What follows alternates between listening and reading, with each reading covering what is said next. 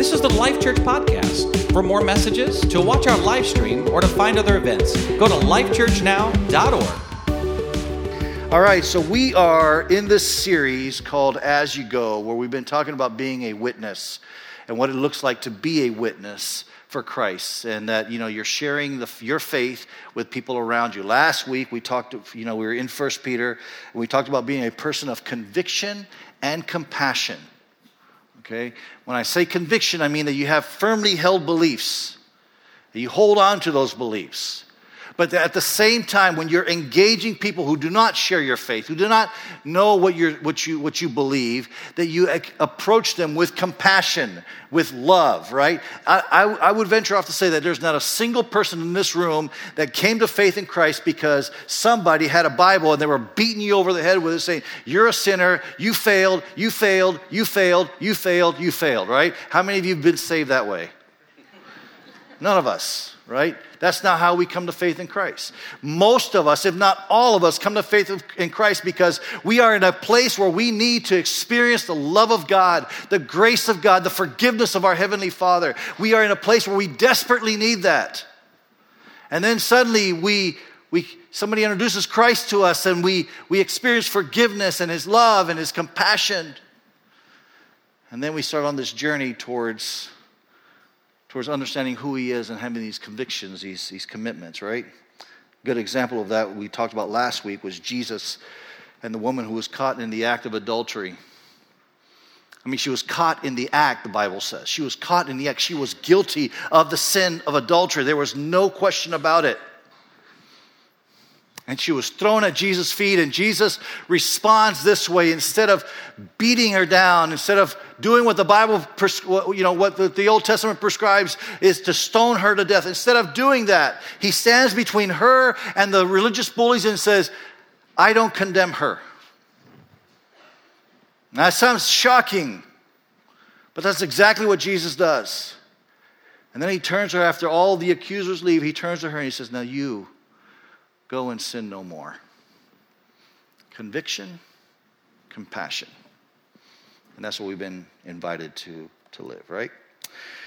Peter continues to challenge. We're going to stay in Peter. Peter continues to challenge us uh, as to our witness, and he says this in 1 Peter chapter 3. He says, Always be prepared to give an answer. Always be prepared to give an answer. Always be ready to give a defense, to, to, to give a reply to everyone who asks you to give the reason or an explanation of, for the hope that you have. So Peter encourages you and I that we should always be ready to have an answer, to give a, give a reply, to tell somebody about our hope, not about our Christian worldview. That's not what he's talking about. We're not supposed to be ready to, and prepared to give an answer for why we voted the way we voted in the last election. That's not what he's talking about.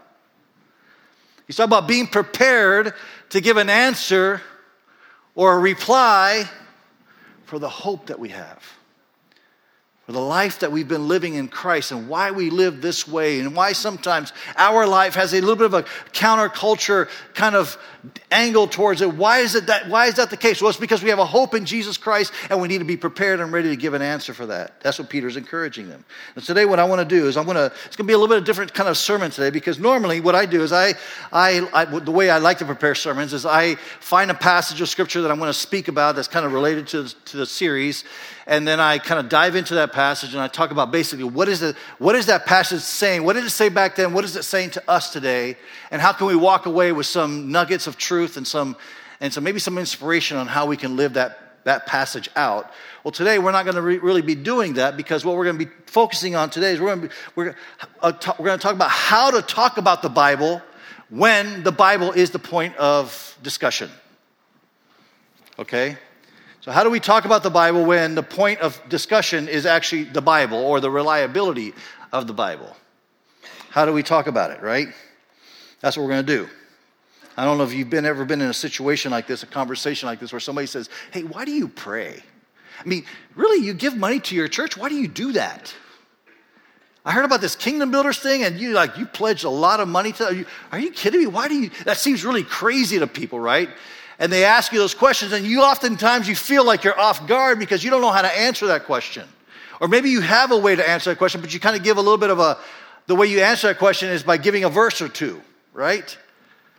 And typically, for most Christians, the way we respond to questions or, or doubts about our faith, the way we typically respond is, well, I do this, I say this, I live this way, I act this way because the Bible says so. That's usually our default answer. Well, because the Bible says so. That's why I do it, right? And it feels like it's solid ground. It feels like it's something that I can hold on to. Obviously, the Bible says so, and so therefore I can hold on to that. That's often how we respond. It's our default. When I was a, when I was a brand new Christian, I was, I was young. I was like 19 years old, and um, I was working with my uncle. I had an uncle. Uh, my, my uncle's name is Rafael. That's his first name, but nobody called him Rafael. Uh, we, we all grew up calling him Papito, Tio Papito. That's how we knew him. And Papito was, uh, you know, he was the youngest, youngest of my, my mother's siblings, you know, and, and he's, a, you know, he's, he's a good guy. He's a great guy. They grew up Catholic, you know, the whole family grew up Catholic. Although my uncle would have been more like a, what you call a creaster. You know what a creaster is? Christmas and Easter. You know, he only went to church Christmas and Easter, you know. That's, and even then, he really was like, he was like, you know, he didn't, he didn't, he didn't really want to go, but that's what this was. He married my aunt Elsie, who Elsie is, uh, was a very devout Catholic. And so Elsie, you know, she, uh, she went to church. My, my uncle just Christmas and Easter, if that happened. My aunt was like two to three times a week. And that's pretty unusual for a Catholic, actually, but that's what she would do. She was very, very devout, very involved. And so one day, some uh, Jehovah's Witness showed up at my, my uncle's house. My aunt uh, was there, and and uh, basically convinced my aunt that everything that she had believed up to that point was false. And she converted to Jehovah, became a Jehovah's Witness, and she is that to this day, and her kids are as well. Now, that was kind of good news for my uncle, because now my uncle didn't even have to go to Christmas and Easter anymore, you know, because they don't celebrate that, you know, so he didn't even have to go to church anymore. And so I knew this about my, my, my uncle and my aunt. And so I thought, you know, I'm on my way to work one day. I'm gonna just gonna, I'm gonna share my faith with my uncle. I'm gonna sit in this car, we're driving, and he's driving, and I'm gonna talk to him about, about why I serve Jesus, why I follow Jesus. And so I began talking to him, you know, and and and so he he responds back, so, she, so you really believe what's in the Bible? That's what he said to me. I'm like, yeah, of course I do. He says, well, let me ask you a question. Will my cat, he had a cat, like a 12 year old cat, he goes, Will my cat go to heaven? Now, I have no skin in the game when it comes to cats, so I had a real quick answer for that one. No, you know, because I'm not a cat person. Sorry, you cat lovers. I'm not trying to offend you. I'm not trying to offend you, but but I, but well, honestly, honestly, I was stumped. I was like, I don't know the answer to this question, right? And I'm a new Christian, you know, so how do I know? How do I answer this question, right? So, so I'm like, uh, well, uh, I'm fumbling around, and finally, this this stroke of brilliance hit me. It's like, whoa, I know what it is. Humans have an eternal soul, and cats don't have. And I don't know where that came from, but that's what, what my reasoning was. And cats don't have an eternal soul. Therefore, no, cats aren't going to heaven because they don't have an eternal. That's what I said to him, you know. And my uncle, this was his response. I am word for word how he responded. He goes, Well, wait a minute. How do I not, how do I know that, that Moses one time, one day back in, you know, back 4,000 years ago, whatever, wasn't standing behind a tree taking a leak? That's what he said. Sorry. Sorry, online audience, for using that language. And then suddenly, a cat jumped out of the woods and scratched him. And then Moses stepped back and goes, Cats aren't going to heaven and he wrote it in this book. And it became part of the Bible. How do I know that? That's what my uncle was asking. Here's what my uncle was saying How do I know that what's written in this book is reliable? How do I know that? There's some of you that you've decided that you just don't talk about your faith because you don't want to get stumped like that. You don't want somebody to throw a question at you and like, oh man, I, I can't even answer that question. I have no idea. There might even be some of you here right now that you attend church faithfully, but you are struggling as well with the reliability of what's written in this book. Some of you trusted what was written in this book till your first philosophy class in college, right?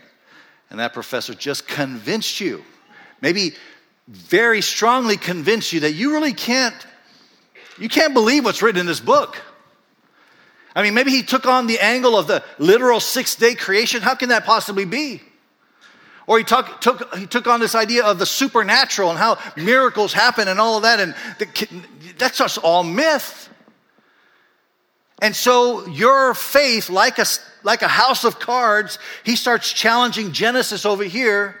And you're like, okay, I don't know. Uh, you know, if he pulls that Genesis card out, the whole thing comes tumbling down.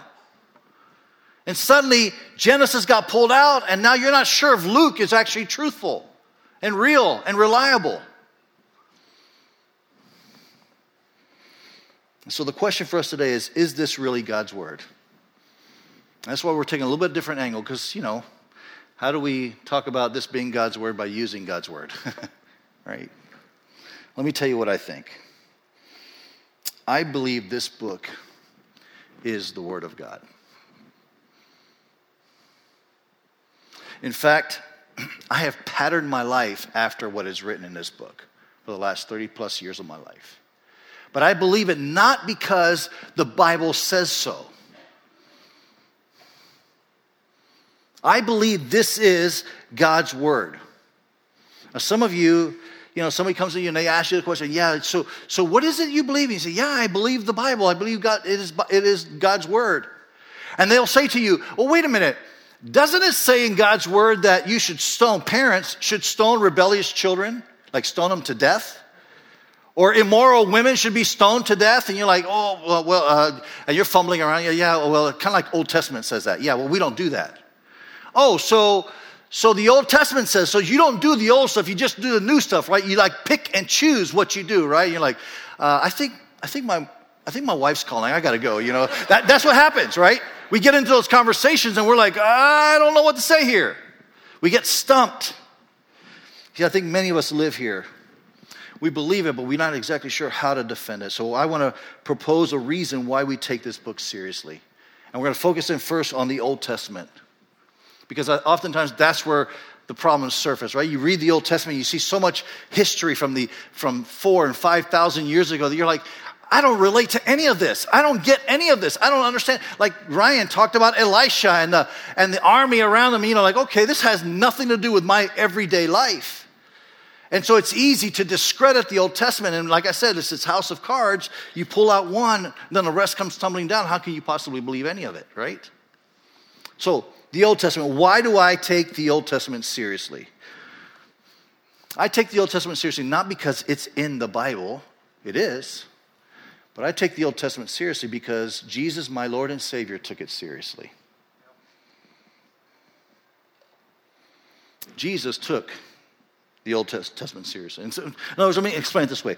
None of you became a Christian because somebody handed you a, a copy of Genesis, the book of Genesis, the first Bible, the first book in the Bible, handed you a copy of the book of Genesis and said, read this. And you started reading, like, oh, this is pretty awesome and you liked it. You know, you kind of read through and you say, What's next? And they handed you Exodus. And then you read through Exodus. You, oh, wow, that's really cool. What's next? And then they handed you Leviticus, and you're like, Man, this is confusing, right? You read Leviticus, right? And you know, and you're not, and you're like, okay, so what's next? I hope, I hope it's better news. And so then they hand you numbers, and you're like, okay, it's a little bit better news than Leviticus, but still, it's kind of confusing, right? And then they give you De- Deuteronomy, and like, okay, finally we get into some cool stories. And, and you're like, awesome, what's next? And they give you Joshua, and so on and so on. Is that how any of you became a Christian? Where you actually read every single book in the Bible, verified it, and then said, okay, this is God's word, and therefore now I'm a Christian. None of us came to faith that way. Not a single one of us. Every one of us came to faith because somebody introduced us to Jesus met us in a time of need. Maybe your body was sick, you had cancer or something, and God stepped in in a miraculous way and healed your body. Maybe your marriage was falling apart. We have many stories in this congregation of people whose marriages were falling apart and they gave their life to Christ, and suddenly their marriages started getting restored. And, be, and, before long, they're just loving each other. Now they're even teaching other people about how to live awesome married lives. You met Jesus and your life began to change. That's how you came, became a Christian. And then after you became a Christian, somebody handed you this book called the Bible, and you're like, okay, what's this? He said, well, it's going to be kind of confusing to read it, but here's the deal. If you want to know more about this Jesus, you read it here. And that's how we began to enter into this. So the point is this the reason I take the Old Testament seriously is because Jesus took the Old Testament seriously. In fact, Jesus says this in Matthew chapter 5, verse 17. He says, Do not think that I have come to abolish the law or the prophets. And the law of the prophets would be pro- primary, almost the entirety of the Old Testament. I've not come to abolish them, but to fulfill them. In other words, look, I didn't come to like diss on the Old Testament. That's not what I came to do. I've come actually to fulfill what was written in the Old Testament. So through this, you understand that Jesus apparently believed that this, at least the Old Testament, right? The first 39 books of the Bible were actually, were actually God inspired. They were, they were God's word to him, okay? Now, as a Christian, I, the reason I take the Old Testament seriously is because Christ took the Old Testament. This is part of being prepared to give an answer for the hope that you have. Is understanding how to talk about this book when this book is the point of discussion, right? And I realize it's hard. You know, you read the Old Testament, it spans 4,000 years. It's, uh, you know, there's a lot of cultural things that you don't quite get, but we believe it because Christ believed it. And I realize, you, you, as I'm saying this, I know there's some of you out there, you're, you're like me, you're kind of very critical thinkers. You're like, wait a minute, Rich, isn't this like circular reasoning? Like you're using the Bible to prove that the Bible is true? like that's, that's, that doesn't work, right, by the way, just so you know. Like when you say to somebody, hey, uh, you shouldn't do this. And they say, well, why? Well, because the Bible says it. Well, how do you know the Bible true? Well, because the Bible says so. It doesn't work, right? So you have to understand why do this. So it, that's not why, that's not why I believe this is true. Okay? The word Bible comes from a Latin word which comes from a Greek word. The Greek word is biblos, which simply just means books. So when you read Holy Bible, it means holy books. We should have called it holy books. That way, it wouldn't be so much mystique around it, right? essentially, what you get from that is that there was this collection of books, manuscripts. In fact, I've got them up here. There's 66, Genesis all the way to Revelation, all right? Um, Genesis to Malachi would be the Old Testament. And so this Genesis and Malachi spans about 4,000 years. And these, these books all were standalone writings. Some of them were historical in nature and they got archived with, uh, with governments and stuff like that. They were kept in, ar- in archives to, to be able to chronicle the history of the, of the nation. Others were like more, more uh, you know, like wisdom literature or songs or poetry, and those, kept, those also kept archived because certain, certain special people wrote them. There's prophetic writings. There's, when I mean prophetic writings, not just like, you know, uh, foretelling, but forthtelling. There's prophets who came and they spoke God's word and they, they challenged God's people, and, and those, were, those were kept in writing. And all of those were individual books that got collected.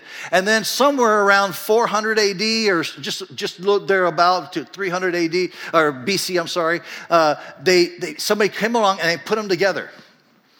And they compiled them into what is today known as the Hebrew Old Testament or the, the Hebrew Bible, the Jewish Bible. And Jesus, when he's referring to the scriptures, that's what he's talking about. Those first 39 books.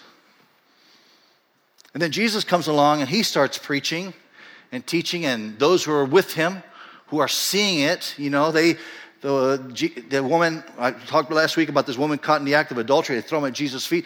You see, the reason we have that story, the reason we know about that story, is because there were some people around Jesus that saw it. And after the fact, they went ahead and wrote about it and testified to it and said, This is it. And then it was corroborated. Other people talked, Oh, yeah, do you remember that? Yeah, I do remember that. And they kind of got their, their story together and said, That's exactly what happened. And this turned into the Gospels. And then after Jesus died and was resurrected,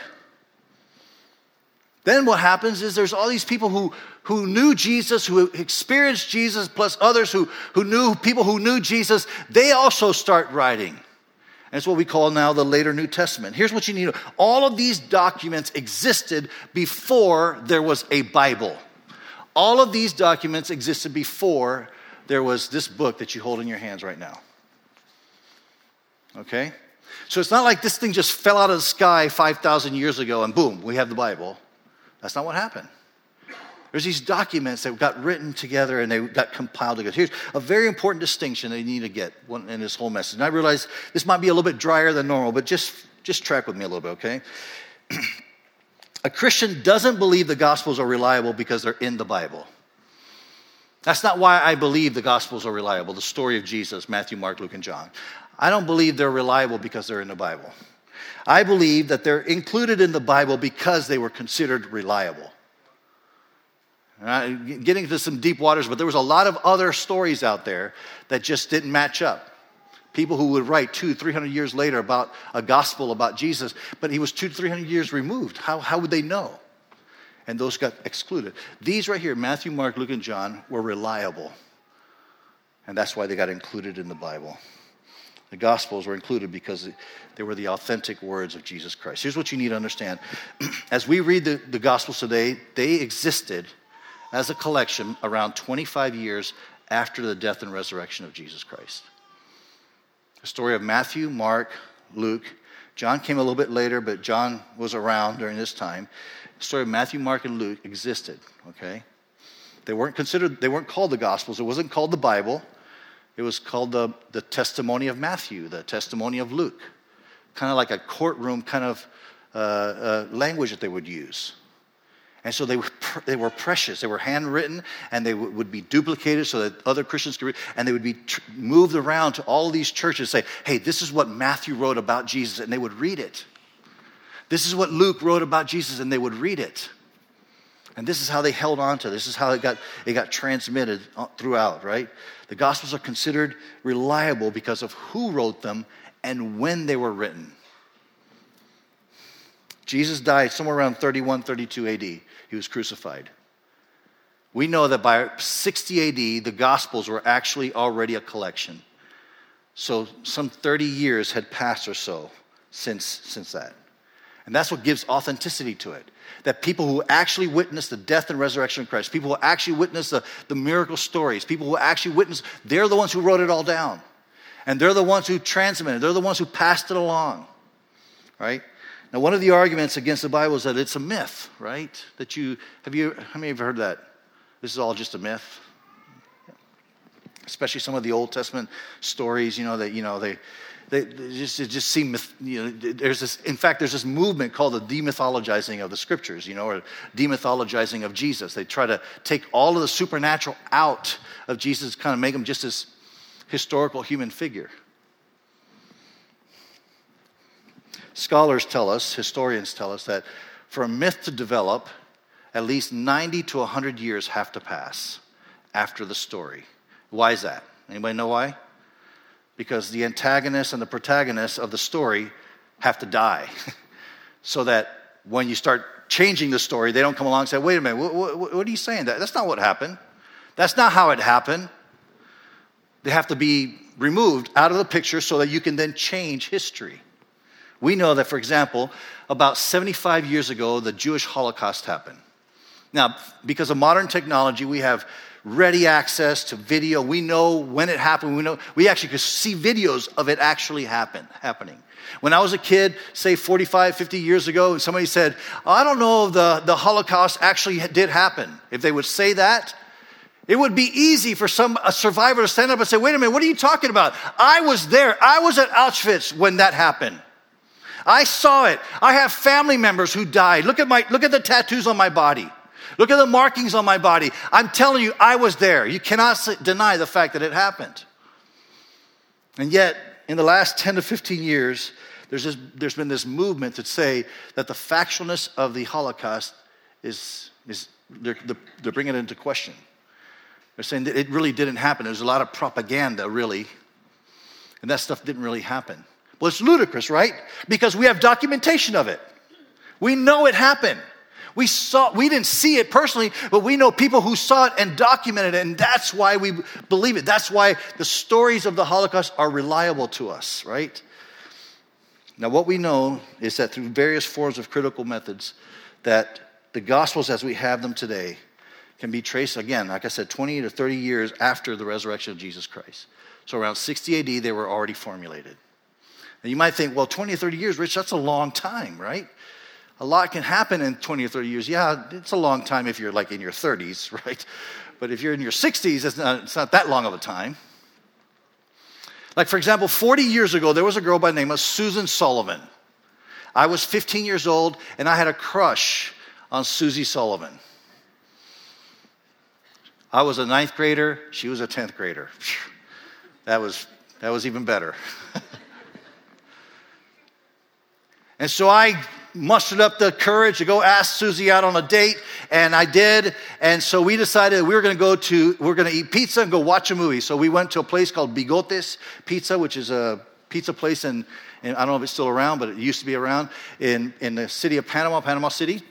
And then we went to watch a movie. We watched Close Encounter of the Third Kind. Boring movie. Don't ever watch it. It's the worst movie in the world. I guess great movie you're uh, on a date, but boring movie, right? And so that's what we did. And my mom and my dad had to take us because I was 15 years old, and and you know they were protective and they didn't want, they didn't, you know they didn't want me. Well, anyways, you know what I'm saying. After the movie, you know, it all kind of came to an end. I took, we went home. They took us. My parents took us to, took, you know, took us to her house to drop her off. We went up the stairs. I remember, I remember going up the stairs and knocking on the door. The dad opened the door, and he grabbed her by the hand, pulled her in, and then he looked at me and says, "Never come to my house again." I never saw Susie again.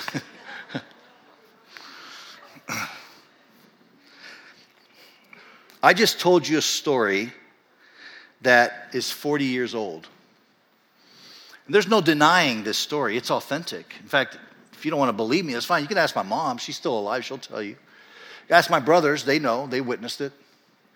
If you can track Susie Sullivan down, I don't know where she's at, I haven't kept in touch with her, but if you track her down, she'll probably tell you a variation of that story too. Might be some parts she may not want to tell you, but, anyways, you know. And that's really non essential history. And this is why we take the gospel seriously. Because somebody saw it, witnessed it, and wrote it down and said, This is important for us to know. And they said, well, Let's pass it on to others. Let me just summarize this and just simple wrap up. Here's how you can talk about the Bible when the Bible is in question, okay? First of all, the Old Testament. I believe the Old Testament. I believe in the Old Testament. Why? Not because it's in the Bible. I believe in the Old Testament because Jesus believed in the Old Testament. Jesus consistently quotes the Old Testament. Jesus consistently says, You can pattern your life after what's taught in the scriptures. And I believe Jesus because Matthew believed in Jesus. Matthew talked about Jesus. Luke talked about Jesus. Peter talked about Jesus. James, I mean, here's a, here's a little caveat James, his own brother, okay?